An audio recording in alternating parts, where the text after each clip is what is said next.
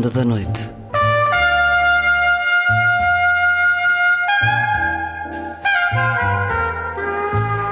Com Luís Caetano.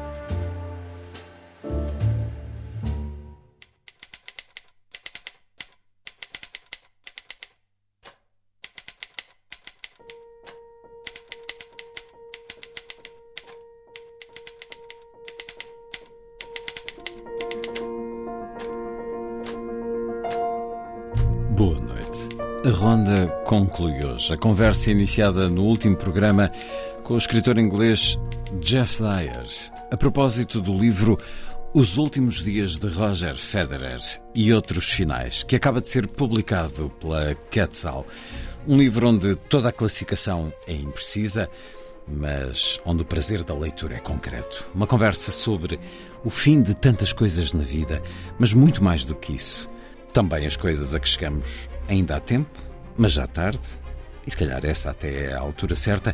Jeff Dyer que nos vai dizer de cor, de coração, by heart, O Paraíso Perdido e Ricardo III, e nos vai deixar uma proposta musical que o tem encantado. Jeff Dyer, em entrevista, já a seguir. Ora, vamos ouvir Jeff Dyer dizer-nos O Paraíso Perdido, e é dele que se fala na última edição, a obra de John Milton, na edição E Primatur, com tradução de Daniel Jonas, livro para a conversa com o editor Pedro Bernardo. E na vida breve, a poesia de Vinícius de Moraes, O Falso Mendigo, para escutar na voz do autor. Vai ser assim a ronda.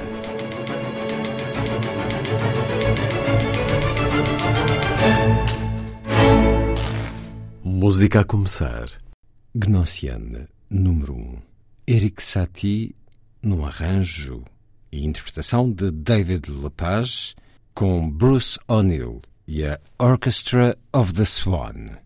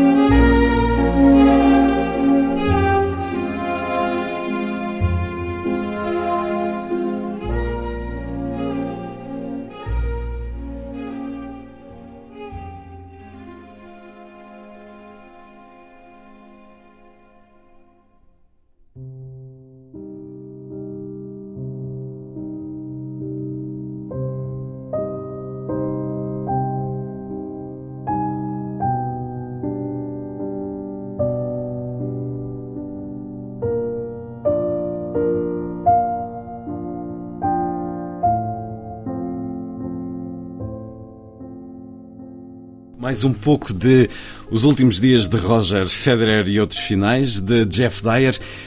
Um subconjunto do tema mais geral da desistência neste livro. Desistir de livros a meio. Já desisti de O Homem Sem Qualidades mais de uma vez. De Proust, um volume em sete duas vezes. De Os Irmãos Karamazov. Acabei de verificar um recibo de 2012 de um restaurante em Bolonha. Estava preservado entre as páginas 80 e 81. Pensei que tinha feito melhor mais recentemente. Os embaixadores, agarrado de cada vez à convicção ao mesmo tempo desfocada e insistente de que os meus óculos de leitura estavam de alguma forma a mudar de prescrição a meio da frase. E a maior parte de Faulkner. Parece que li Luz em Agosto quando tinha 20 anos. Os apontamentos provam-no. Mas desisti de o reler ao fim de 50 páginas quando tinha 60 anos. O som e a fúria foi simples. Três páginas bastaram para me convencer de que jamais conseguiria. Acredito quando as pessoas dizem que o som e a fúria se torna fantástico quando se chega à segunda parte, ou de preferência, quando se lê tudo pela segunda vez. Mas o que raramente se ouve é como passar pela primeira parte da primeira vez.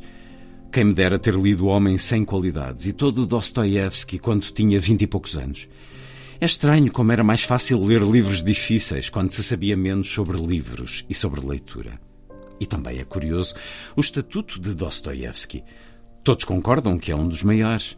Mas a melhor altura para o ler parece ser quando se está no final da adolescência, quando se está a formar o gosto através da experiência de ler escritores, como Dostoiévski. Dizemos que nos afastamos de certos escritores e livros à medida que crescemos. À espera no centeio ou artigo 22, mas talvez eles assinalem como as marcas da altura na ombreira da porta da nossa casa da infância, até que ponto nos ajudaram a crescer para além de nós próprios. Além de levar os irmãos Karamazov em várias viagens ao estrangeiro nos últimos 20 anos, fiz questão de não levar outros livros, como forma de me forçar a concentrar neste. Mas a única coisa que essa tática me obrigou a fazer foi procurar uma alternativa na escassa e excessivamente cara secção de língua inglesa da livraria mais próxima em Bolonha. Parece cada vez mais provável que vá para a campa sem nunca ter experimentado os irmãos Karamazov. Aqui nos diz que as coisas mudam à medida que envelhecemos, mas há livros que nunca conseguimos ler. Será que há barreiras que ocasionalmente se ultrapassam e conseguimos mesmo levar por diante uma dessas leituras? Como estão as coisas com os irmãos Karamazov? No, uh, the brothers Karamazov, I'm increasingly resigned to going to my grave without having read it, but I'm pleased to announce to the pe- people of Portugal another book that I f- was unable to read as I lay dying by William Faulkner. I was able to read it, but to be honest, uh, I did have to keep looking up in Wikipedia to see what was happening and work out which of the Não, já me conformei que levarei ainda por ler Os Irmãos Karamazov para a minha campa. Mas tenho o prazer de anunciar ao povo português que consegui terminar um outro livro que jamais tinha sido capaz de ler. O romance de William Faulkner, Na Minha Morte. Consegui lê-lo. Mas para ser honesto, tenho de ir à Wikipédia a ver se percebo o que acontece ali. É um feito alcançado. Ter eh, conseguido ler Na Minha Morte, de William Faulkner. Aqui nos diz que não é fácil para si pôr um livro de parte sem o acabar de ler. Leu, por exemplo, cinco volumes, 1200 páginas da obra A Dance to the Music of Time, do escritor inglês Anthony Powell, antes de desistir.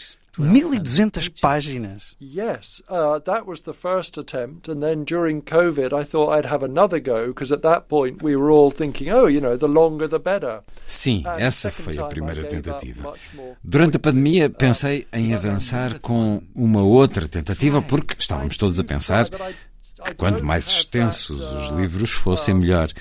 Mas dessa segunda vez, desisti muito mais rapidamente. É a sua maratona. Vai tentando. I do try, but I I don't have that uh, um, compulsion to finish a, a, book once I, I once I've started. Eu vou tentando, mas não tenho a compulsão de terminar um livro. Quando era novo, li todo o Idiota de Dostoiévski, as quase 700 páginas, apesar de não ter apreciado mais do que cinco, porque acreditava que ia beneficiar disso. Mas agora não tenho esse tipo de resolução. uh, that it was going to be beneficial. But now I don't have that kind of um, I don't have that kind of resolution really. É um leitor diferente hoje. Uh, I think I'm just uh, I just don't have that same sort of application that I that, that, that I had when I was, Acho que uh, apenas já não sou tão aplicado como quando era jovem. Desisto de coisas mais facilmente agora. Como é a sua biblioteca, Jeff Dyer? Uh, my personal library is just so fantastic. It's just a mixture of everything. Sometimes I'm sitting there and I'm just, I just look around, and uh, uh, what I what I actually do notice is that. Um, you know, sometimes when we've had builders in doing work, they come in and say, "Crikey, have you read all these books?" And I realise that, oh my word, yeah, I really have read a lot of them, and there's. A minha biblioteca pessoal é tão fantástica. É uma mistura de tudo. very, very active Por vezes sento-me nela e olho em volta. Por vezes temos trabalhadores que vão lá à casa fazer um qualquer serviço e perguntam-me: Caramba, já leu estes livros todos? E eu apercebo-me e digo-lhes: Sim, na realidade, já li muitos deles. Durante muitos anos trabalhei ativamente fazendo recensões de livros e sentia muito prazer e orgulho em estar tão atualizado na minha leitura. Nesse tempo, nunca li um livro que tivesse sido publicado há mais de dois meses. Estava mesmo a par do que era novidade. E depois quebrei esse hábito e foi uma grande alegria na minha vida. Olhar para trás e ler livros que nunca tinha lido, como A Feira das Vaidades, de Thackeray e todo esse género. Como sabemos, quando chegam às livrarias, os livros têm apenas seis meses para vender. Depois, desaparecem. E foi bom ficar livre desse estrangulamento do que é novo. all, all, all this kind of stuff. So, and as we know with books, with bookshops, I mean, the time when a book sells a lot is within six months of its publication, and it was just great to be freed from that sort of stranglehold of the of the contemporary. E agora, dois minutos de alguém que o Jeff Dyer conhece bem, a quando a presença neste programa, em 2015. A certa altura no livro está a falar com a sua mãe em Lisboa e diz é necessário coragem para escrever. O que quer dizer com isto? I will tell you another story. Um, because th- this dialogue with my mother, well, it's what we call invented. Um, Because she is dead and I hear her. Um, but when she was alive, um, doing my, I did what I wanted. I was very, very independent, and I left home when I was 16. Eu conto-lhe but outra before that I história, was sent away to porque este schools diálogo com a minha all mãe the é time. inventado. So I actually- Ela I está saw morta, rather mas little eu of her. ouço-a. Mas quando ela era viva, eu fazia o que queria, era muito independente. E saí de casa, tinha 16 anos. Mas antes disso, fui mandado para colégios internos, por isso, na realidade, vi pouco dela. Ela era uma cozinheira maravilhosa. Ganhava dinheiro a fazer bolos e sobremesas para vender, mas era também uma grande leitora. Lia imenso. E pouco antes de morrer, nos seus 90 anos, ela disse-me, quando eu estava sentado ao lado dela a conversarmos, ela disse-me: Sabes, nunca te contei isto, mas quando estava grávida de ti, e tu foste o meu primeiro filho, eu não sabia se teria um rapaz ou uma rapariga. Eu desejei, desejei do fundo do coração que este filho que ia nascer se tornasse escritor. I wished, I wished in my heart that this newborn person would be would be a writer. Ok, nasceste tu, um rapaz, e eu respondi-lhe: Mas tu nunca me contaste isso? Ela disse: Claro que nunca te contei, não te queria influenciar, mas agora que já escreveste mais de 20 livros, agora conto-te. E então eu perguntei-lhe: E leste esses livros? Ela respondeu: A maior parte não. Porquê? Disse eu. Porque não queria ficar desapontada, respondeu ela. E não estou desapontada agora. And then I said, uh, and uh, did you read them? And she said, uh, mostly not. Why? I said. Because I didn't want to be disappointed, she said. Uh, and I think I'm not disappointed now. Well. John Berger, neste programa, em 2015. Um maravilhoso criador e um homem que me sinto grato por ter conhecido. O Jeff Dyer conviveu muito com John Berger. Ao seu primeiro livro deu o título de Modos de Dizer, aludindo ao livro de John Berger, Modos de Ver e refletindo sobre o trabalho dele.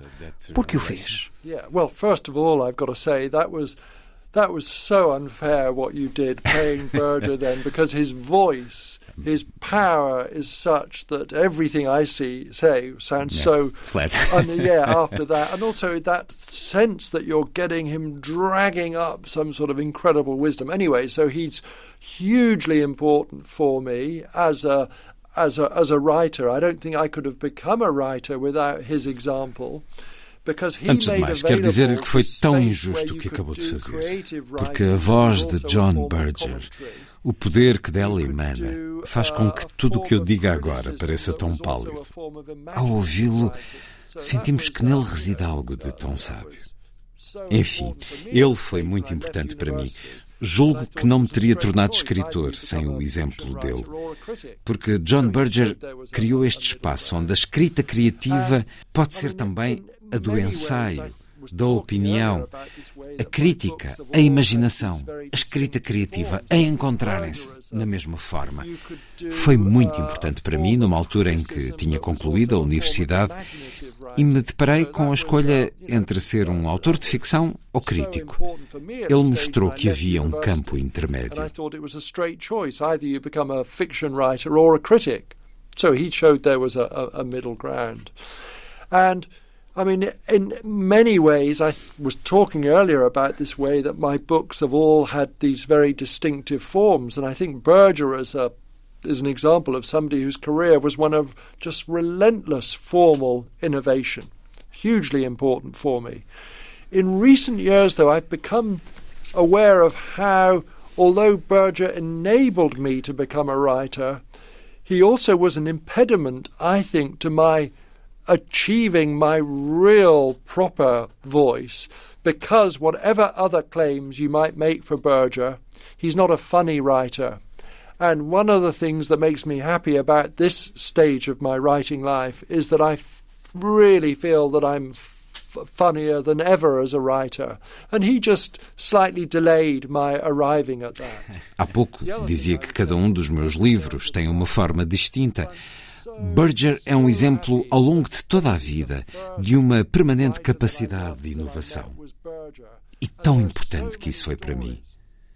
Em anos recentes, porém, percebi que se John Berger me ajudou a ser escritor, foi também uma barreira no meu alcançar de uma voz própria. Porque, por entre tudo o que se possa dizer sobre John Berger, ele não era divertido no que escrevia. E uma das coisas que me agrada ser hoje, enquanto escritor, é que me sinto mais divertido agora. E ele atrasou ligeiramente essa minha forma atual. Isto sobre o Berger, escritor. Mas eu fico tão feliz por o primeiro escritor que eu adorei conhecer ter sido John Berger. E tenho tantas histórias. Enfim, há quase esse arquétipo, não é? O jovem escritor que encontra o escritor mais velho ou o artista que tanto admira e depois a experiência é terrível. Mas conhecer Berger foi tão maravilhoso. Ele era como que a personificação de como ser e de como estar. Tratava toda a gente tão bem. Tentei aprender isso com ele também. Conhecê-lo foi o oposto da desilusão.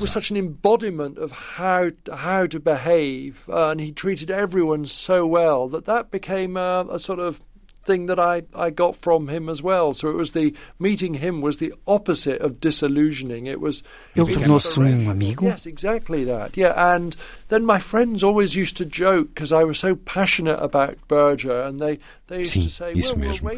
Os meus amigos gozavam comigo por eu ser tão apaixonado por John Berger.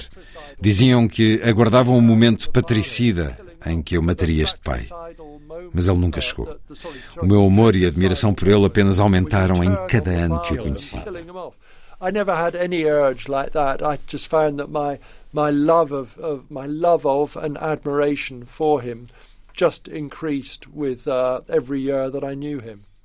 Ele lia os seus livros, tecia-lhes críticas. He was always very, very nice about them, and he was even nice about the unbelievably boring book that I wrote about him, ways of ways of telling, you know, and that's why Era muito simpático sobre eles. Foi ainda mais simpático em relação ao livro chatíssimo que escrevi sobre ele. Esse Ways of Telling, modos de dizer, que é um estudo sobre a obra de John Berger. Chatíssimo. Por isso quis dedicar-lhe o livro seguinte, sobre jazz. Porque nesse livro tentei ouvir música com a mesma intensidade com que ele via a pintura. E pensei que essa era uma homenagem que lhe podia prestar maior que o livro que escrevi especificamente sobre ele.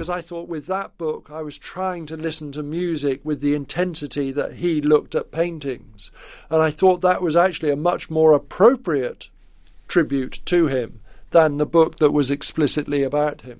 E era um homem muito poético. Jeff Dyer também nos fala de poesia neste livro. Os últimos dias de Roger Federer e outros finais. Milton, Tennyson, Shakespeare estão aqui. Sabe algum poema de cor? Sei imensos de cor. O fim do paraíso some natural tears they dropped, but wiped them soon. The world was all before them. Where to choose their place of rest and providence their guide, with hand in hand and wandering steps and slow, through Eden they took their solitary way. I mean, wonderful. Uh, Thank you. It's so, you know, Paradise Lost is, you know, it's a bit of it is a struggle to get through, but it's mm. really, it's worth it in the long run. And as I, Também o Paraíso Perdido exige uma luta para o ler. Mas vale a pena essa corrida de fundo. Eu ensino literatura e escrita na Universidade da Califórnia e tento que estes velhos livros pareçam cool, fixes aos alunos. Acabo sempre a citar Terence McKenna a propósito da expulsão do Éden por causa de comerem a maçã, que essa foi a primeira apreensão de droga de que temos conhecimento. Terence McKenna, uh, from Eden after they've eaten the apple. I always say what Terence McKenna said. That was the first drugs bust. Foi abençoado com uma boa memória. Well, it's in uh, it's in relatively good shape, but the thing is that when I sort of you know got turned on to literature, um, you trained your memory. Yeah, and it was, but it wasn't an act of um, uh, it didn't require. I mean, I just loved it so much, and there was so. I was aware that reading this stuff was giving me an extra responsiveness to to, to the world. Uh, but I couldn't articulate that responsiveness except by quoting other people. Está numa relativa boa forma. Sabe, quando me dediquei à literatura, uh, foi um ato de tanta entrega e paixão. Tive consciência de que aquilo que lia me estava a dar uma visão mais apurada do mundo. Mas não podia escrever-se sobre isso sem citar outros autores. Ao contrário de John Berger, que ouvimos há pouco dizer que a mãe era uma grande leitora, os meus pais não liam de todo. Por isso, na escola, quando começámos a ler Shakespeare, foi um maravilhoso oceano de linguagem que se abriu diante de mim. A minha mãe trabalhava no refeitório da escola onde eu estudei até aos 11 anos e havia uma colega dela que, ao contrário, era uma apaixonada pela cultura, pela música nomeadamente. Ela levou-me um disco com leituras ou de Peter Cushing ou de Christopher Lee, um desses grandes atores do terror, a dizer uma versão reduzida do Ricardo III. Era essa a peça que estávamos a estudar. Eu ouvi aquele disco várias vezes e decorei quase toda a peça. Sort of available to me. And it's, there's something quite interesting about that time. So, my mum worked as what we call a dinner lady in the school canteen that I'd gone to, the school I went to up, up until I was 11. Um, and there was another woman who worked there in the canteen, and she, unlike my mum, was a lover of culture, high cult, you know, music, and and she lent this record to me of either Peter Cushing or Christopher Lee, these two hammer horror actors, doing Richard III. That was the play that we were studying. And I listened to that, and by listening to that off by uh, to listen listening to that a lot, I learnt that those I learnt almost the whole of that condensed play off by heart. Now is the winter of our discontent, made glorious summer by this sun of York, and all the dark clouds that lowered upon our house in the deep bosom of the ocean buried. I promise you, you'll have to take my word for it. I could go on and on for ages like that, but then all of your listeners would Tem de confiar no que vou dizer. Eu podia continuar a declamar o Ricardo III durante horas mas os nossos ouvintes iam mudar de estação e se calhar preferir ouvir eh, o relato da bola noutra antena. Não seria provável. Os últimos dias de Roger Federer e outros finais de Jeff Dyer termina com uma citação de Louis Glick sobre um final, pois claro. Penso que por aqui vos deixo. Creio, entretanto, que não existe um final perfeito. Na verdade, existem finais infinitos. Ou talvez, uma vez que se começa, só existam finais. Ora, assim escreve Louis Glick, não existem finais perfeitos. Quando é que considerou este livro finalizado? There is, uh, there is something here which unfortunately has been lost in all the foreign language editions. I'll explain it very quickly.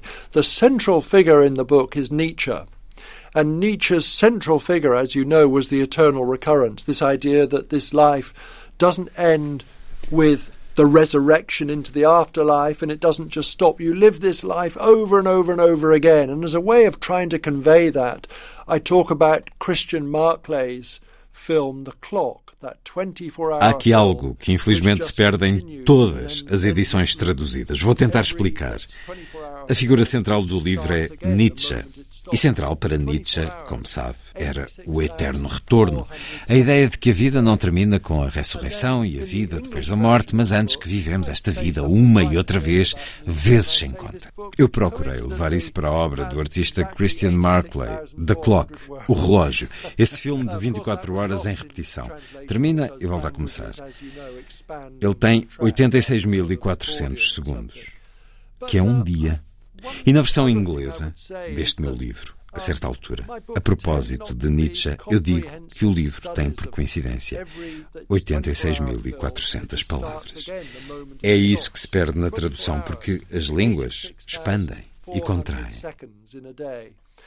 And then in the English version of the book, I'd say something right at the end about Nietzsche, and I say this book, which coincidentally has exactly 86,400 words.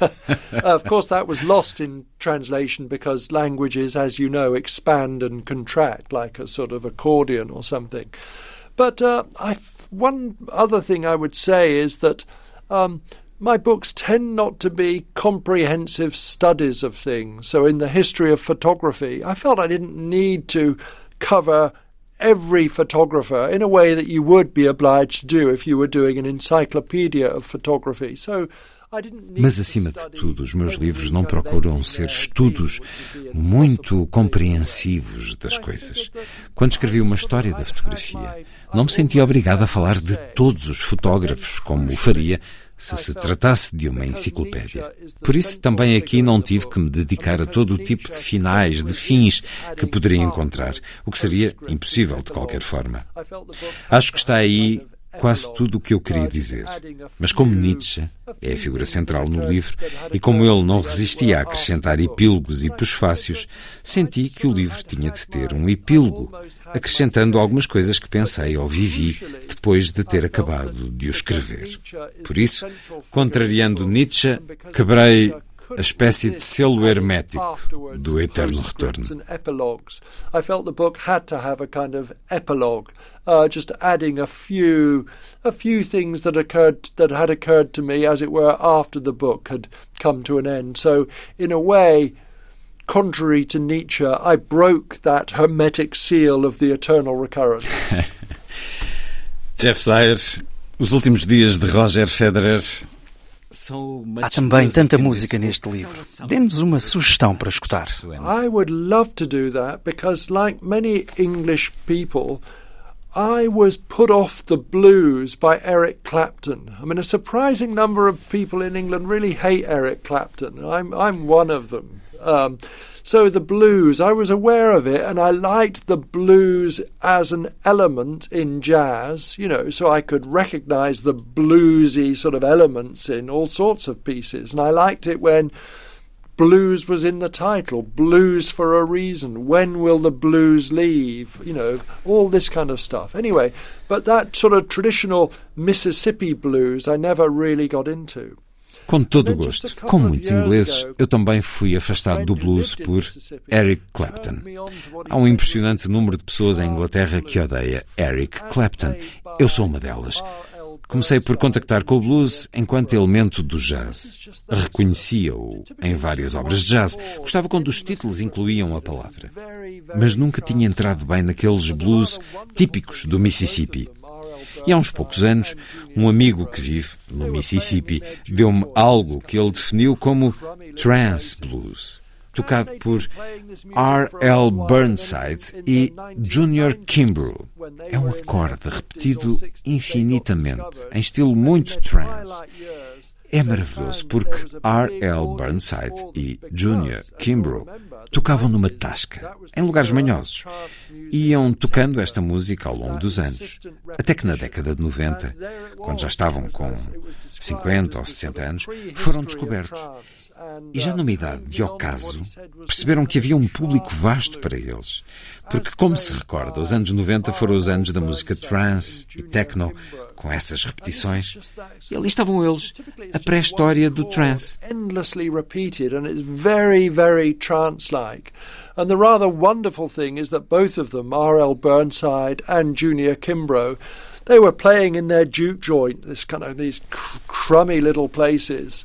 And they'd been playing this music for a long while, and then in the in the 1990s, when they were in their 50s or 60s, they got discovered, and in their twilight years, they found that there was a big audience for them because, as you'll remember, the 90s, that was the era of trance music and techno with that insistent repetition. And there it was. It was as it was described as the sort of prehistory of trance. And uh, that music has been such a source of delight to my wife and I. And we went just this year to the Jute Joint Festival in Clarksdale, Mississippi. Essa música tem sido uma fonte de deleite para a minha mulher e eu. Inclusive, este ano fomos ao Juke Joint Festival em Clarksdale, Mississippi.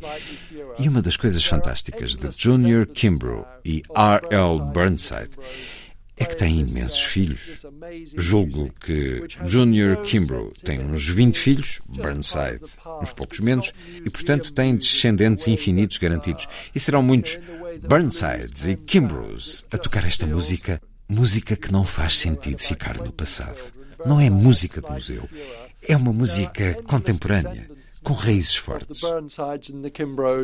Playing this uh, this this amazing music, which has no sense in it of being just part of the past. It's not museum music in the way that uh, you know, in the way that blues can sound. It just feels uh, it feels very deeply rooted contemporary music.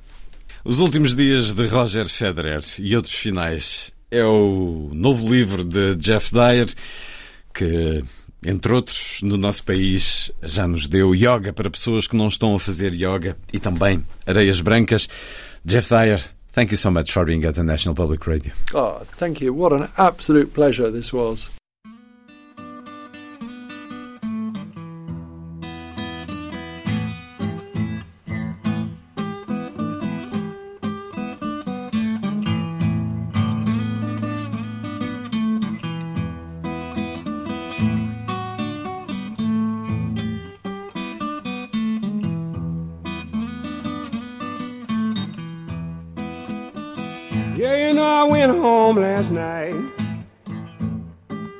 Sat down on my bed and cried.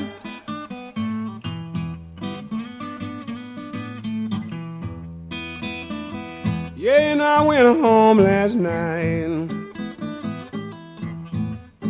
Sat down on my bed and cried.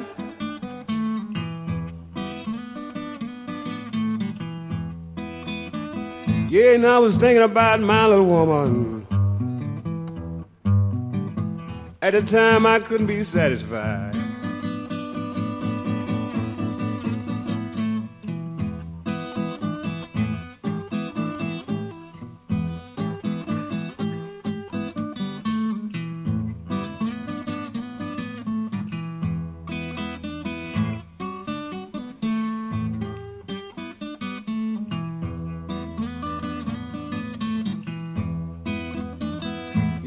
The nightmare jumped on me. Well, Lord, they rode me all night long.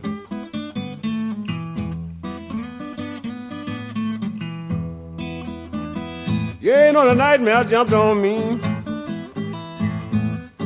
Well, Lord, they rode me all night long.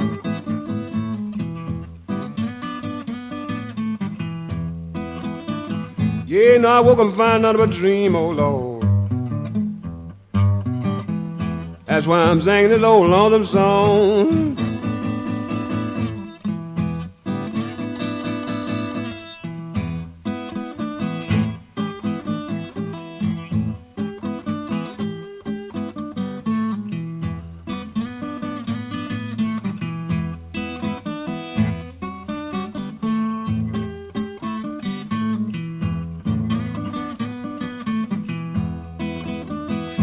Don't care when you go, little one.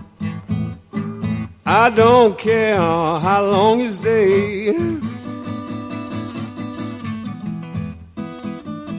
I don't care when you go, little one. I don't care how long you stay.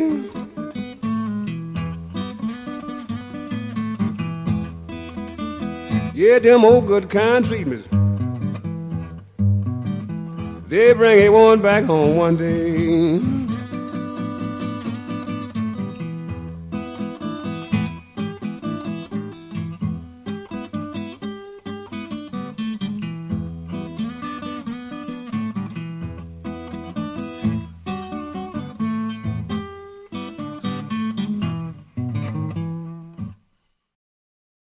Música Agosto, do escritor inglês Jeff Dyer. Escutamos Nightmare Blues, de R.L. Burnside.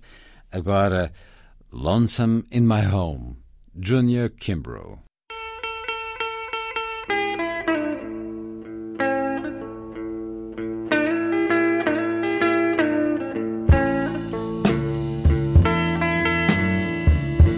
Ain't it lonesome,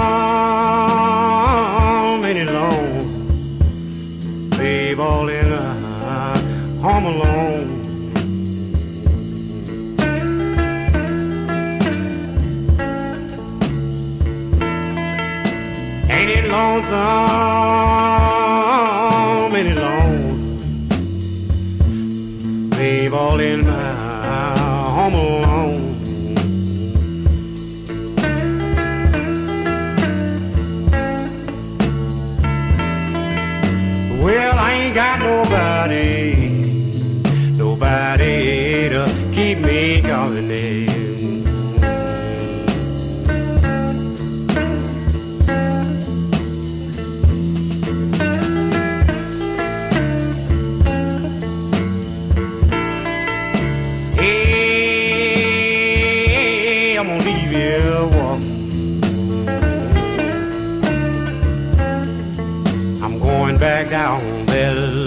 lonesome road.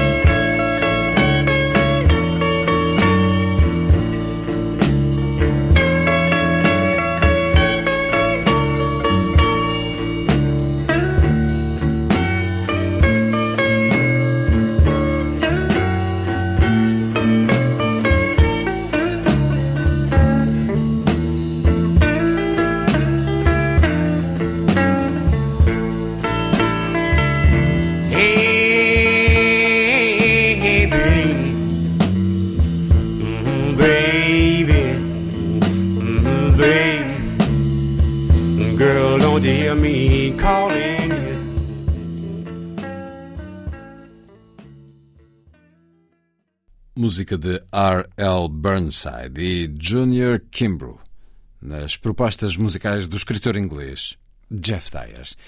A seguir, a poesia na noite da rádio.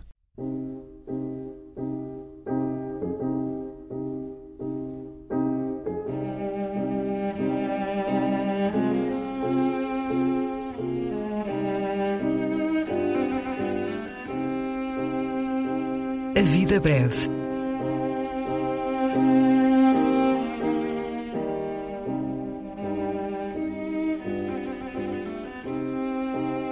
Poesia por quem a escreve.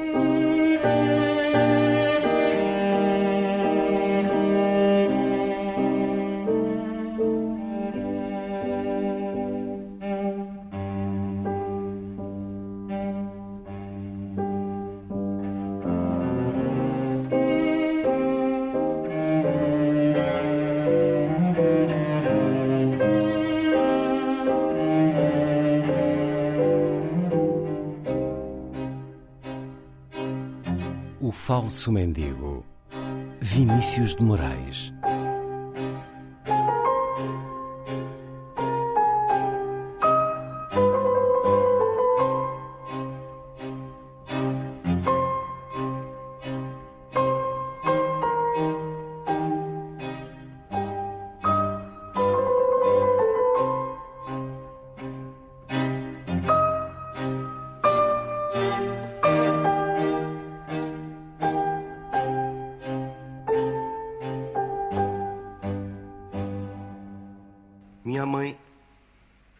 Comprar um quilo de papel ao maço na venda.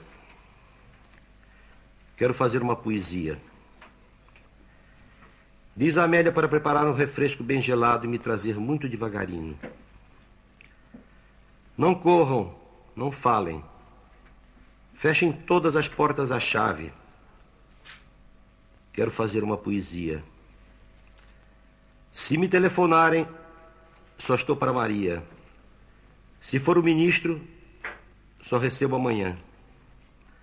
Se for um trote, me chama depressa.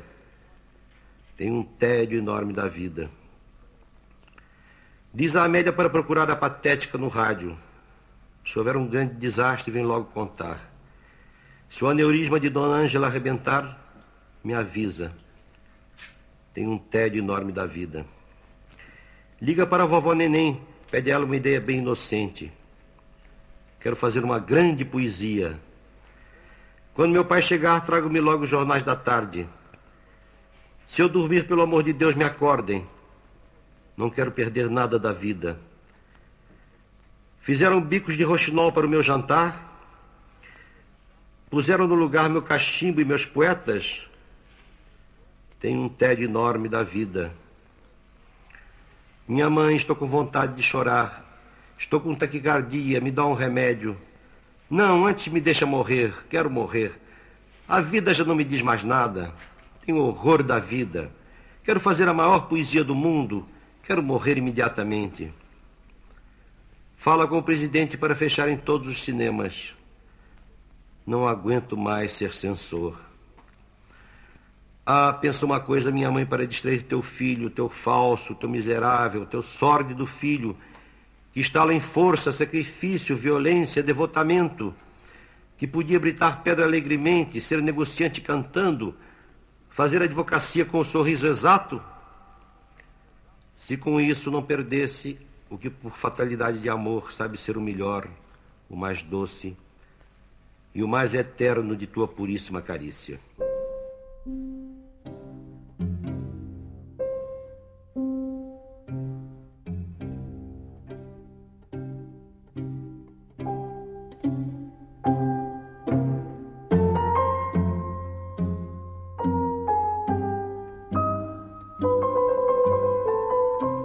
Vida Breve, um programa de Luís Caetano.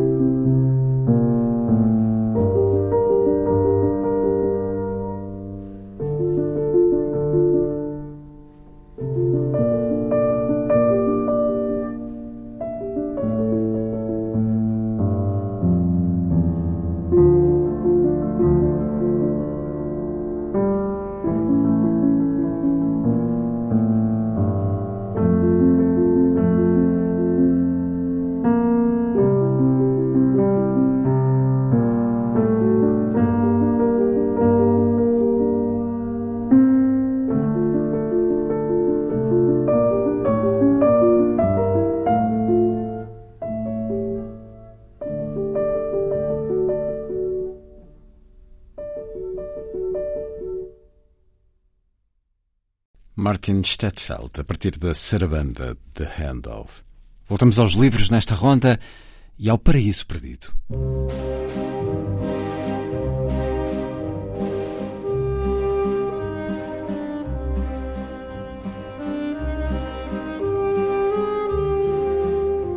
Última edição. Um programa de Luís Caetano.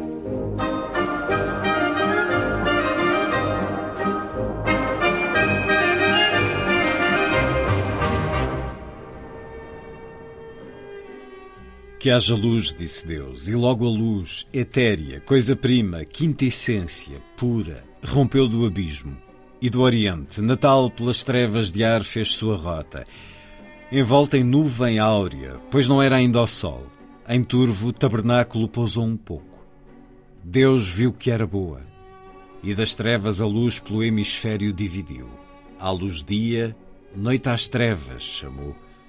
Foi do primeiro dia à tarde, e amanhã, não passou sem canto ou festa, de coros celestiais, quando a luz viram, Oriente evaporando-se das trevas, horto de terra e céu.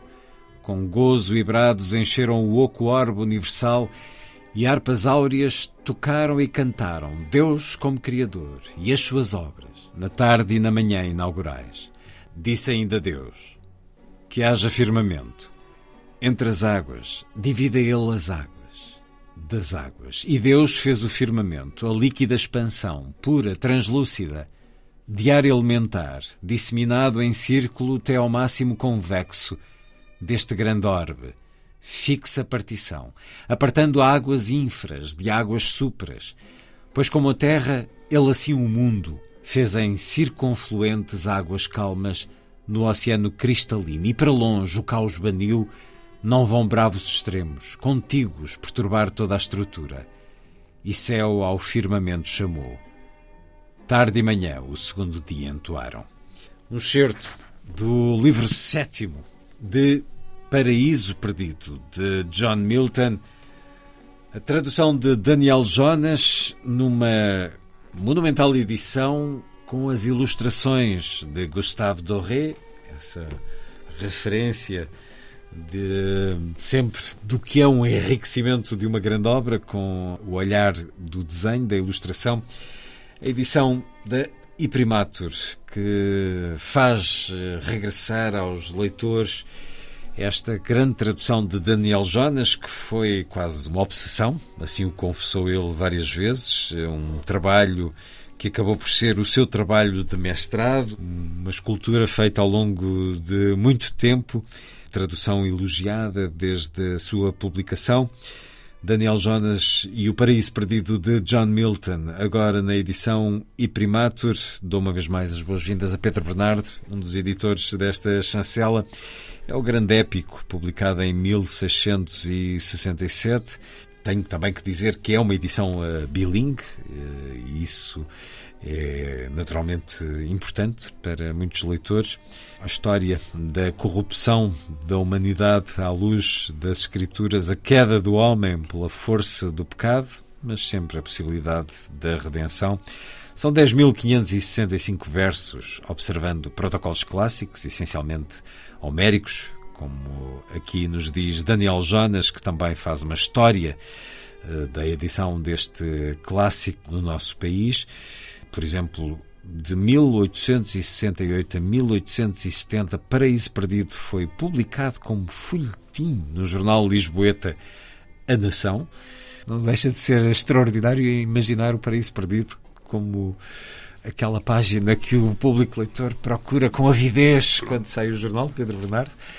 Outros tempos, outros, outros tempos, culturais, diria outros eu. Outros tempos, outros públicos, outros leitores, outro mundo que o diabo, Satã, como O Anjo Caído, que era, na realidade. Um livro que, tratando desta queda do homem, desta corrupção da humanidade, Pedro Bernardo, é um livro que apela a algo muito essencial e que é muito assumido, creio eu, à liberdade, ao livre-arbítrio. Livre-arbítrio. Eu, eu diria que é, é a palavra-chave do texto, é precisamente o livre-arbítrio. E, portanto, e E, portanto, todo o contexto uh, da criação do mundo serve esse propósito. Há, há, passos em que, em que Deus, Ele próprio diz, as condições são estas. Uh, se, quiserem, se quiserem, uh, a escolha é vossa, terão de aceitar as consequências. E, portanto, a partir daí, é com base nisso, e não só o livre-arbítrio, não é só não é só de Adão e Eva, mas é do próprio Satã que opta e decide, pode ter eh, um lugar no panteão ao lado de Deus e do Filho de Deus, mas ele, por uma questão, enfim, de orgulho, vaidade, ubris, vários, mas uh, ele próprio toma também a decisão de querer lutar contra aquilo e a decisão é também ela fruto da capacidade de decidir.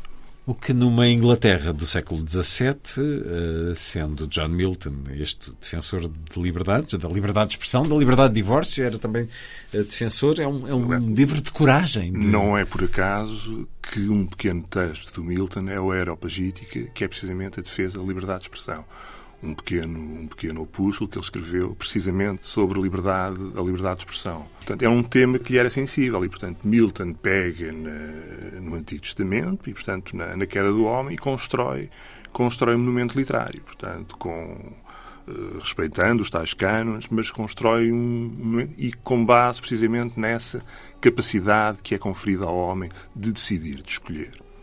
É um extenso questionar de Deus ou é Deus que questiona? É na voz de Deus? É, é no papel de Deus que se faz esse questionar?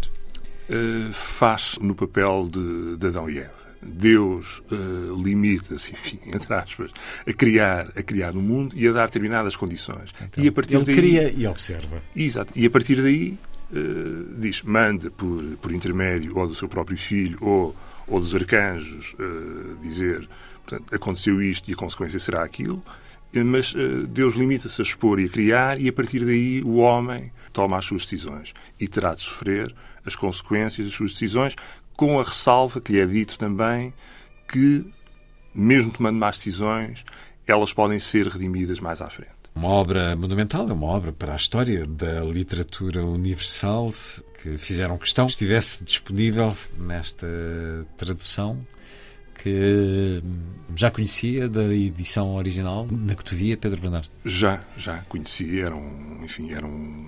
Era um livro que tinha que ter lá em casa? Sim, sim. Era o Milton, até por, por, questões de, por questões da minha formação académica. Fui de germânicas. Milton não fazia parte dos autores obrigatórios. Dos autores obrigatórios. Enfim, fica, esteve durante muito tempo na sombra na sombra de outros, mas, por exemplo, um, um crítico com a dimensão do Northrop Frye atribui-lhe atribui méritos, méritos insuspeitos e chega a dizer que, em certos aspectos de renovação e de criação literária, supera, supera Shakespeare. Era um texto que eu já conhecia, na altura só no original, e passados uns anos, quando saiu, vi, vi com muita atenção. Achei um acontecimento editorial sem, sem falsas hipérboles eh, e continuamos a achar que é. Portanto, no nosso já estava esgotado há algum tempo esta já, edição. por, por razões tristes, que esgotou claro. porque quem publicou, entretanto, desapareceu. Nunca é, quando desaparece uma editora, nunca é uma boa... Primeiro desapareceu André Jorge e depois desapareceu a Cotovia e... Nunca é uma boa notícia claro. e nós pronto, conseguimos, conseguimos negociar o contrato com o Daniel Jonas, ficar com e entendemos que uma mais-valia para o leitor seria também esse acompanhamento do, das gravuras do, do Doré. De facto, tem uma capacidade ímpar de a leitura, a leitura vai-se criando e nós vamos vendo na nossa imaginação, mas às tantas viramos a página e aquilo que imaginávamos parece que está ali. Portanto, tem, é um, é tem essa capacidade é um singular. Exatamente. É um duplo prazer, porque de facto Gustavo Doré, em tanto que fez, caramba, aquele homem trabalhava quantidade de livros, de grandes livros da Bíblia, este Milton que, que ele ilustrou. Um livro escrito aos 60 anos por John Milton, cego. Ele foi escrevendo, isso é um trabalho não de uma claro, vida, mas de, de uns duas, mas... duas, três décadas, foi escrevendo, reescrevendo, a determinada altura já cego, dita, e portanto começou na versão inicial, se a memória não me falha, com 10 livros, que ele depois, uma pequena adaptação, e a versão final, que é essa, são 12, 12 livros com pequenas alterações, dividiu um livro em dois, mas é um trabalho de, de décadas. De escrita, de reescrita, e na fase final já tem, tem de editar. Leio um pouco do início. da rebelia adâmica e o fruto, da árvore interdita e mortal prova, que ao mundo trouxe morte e toda a dor, com perda do Éden, até que homem maior nos restaure e o lugar feliz nos ganhe. Canta, celestial musa, que no cume do Horeb ou do Sinai lá inspiraste o pastor que ensinou a casta eleita de como no princípio, céus e terra se ergueram do caos. Assim começa o Paraíso Perdido de John Milton, o certo que vamos eh, escutar a terminar, dito na sua língua original pelo ator Ian Richardson, para sentirmos também a força deste texto na língua em que foi escrito, mas uma tradução muito considerada e que está agora de novo disponível na edição e primatur de Daniel Jonas do Paraíso Perdido de John Milton, livro que nos foi apresentado pelo editor Pedro Bernardo. Ficamos com a leitura também do início por Ian Richardson. Of man's first disobedience and the fruit of that forbidden tree whose mortal taste brought death into the world and all our woe with loss of Eden till one greater man restore us and regain the blissful seat Sing, heavenly muse, that on the secret top of Oreb or of Sinai didst inspire that shepherd who first taught the chosen seed in the beginning how the heavens and earth rose out of chaos.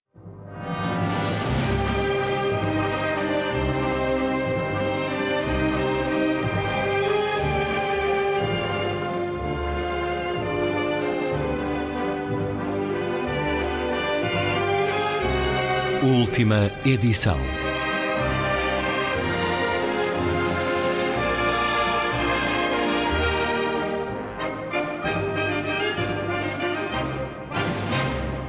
Está feita a ronda. Assim, obrigado por estar com a rádio.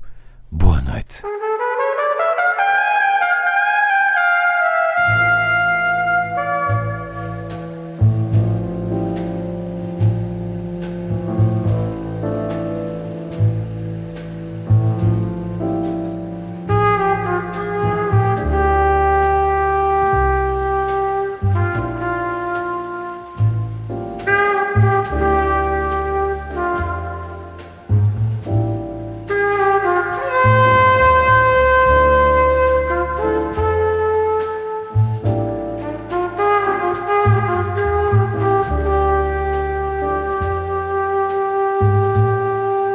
Ronda da Noite.